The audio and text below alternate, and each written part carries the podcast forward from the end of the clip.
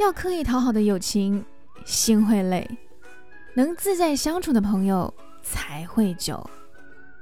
以前会害怕自己做不好，朋友是不是会不开心，或是不喜欢自己？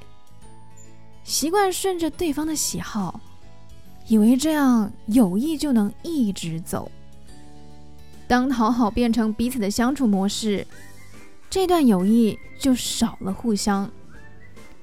即使表面上可以说说笑笑，彼此的心里不见得能深交。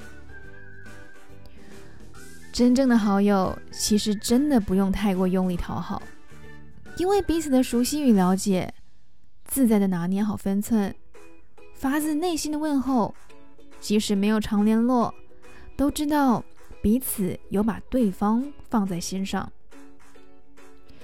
相处时候的自在感受，自己心里最清楚。那样的相处，自然会长长久久。生活中已经有太多疲惫，朋友的存在是另一种心理依靠。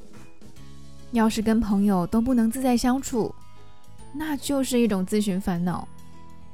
要烦的事情已经够多了，找到能自在相处的朋友，珍惜着。便是人间美好。